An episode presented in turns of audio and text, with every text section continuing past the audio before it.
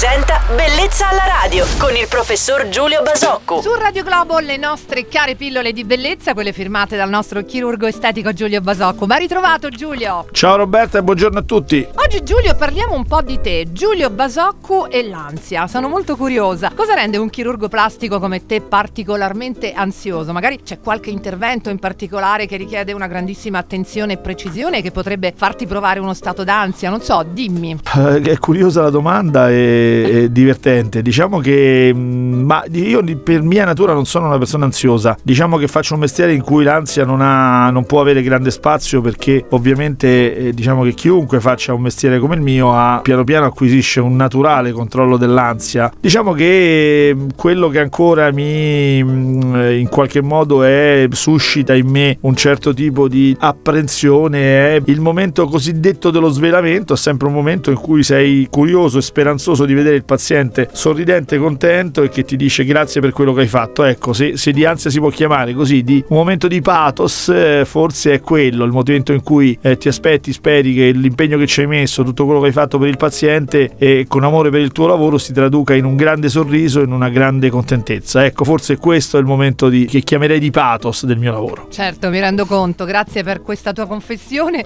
grazie per la splendida chiacchierata Giulio. Starei delle ore ad ascoltarti, ma ormai questo lo sai. Purtroppo però Anche dobbiamo... perché sei rimasta l'unica, ti Roberta, ascolta quindi più nessuno. a casa non mi ascolta più nessuno, quindi diciamo che ti parlo con te volentieri.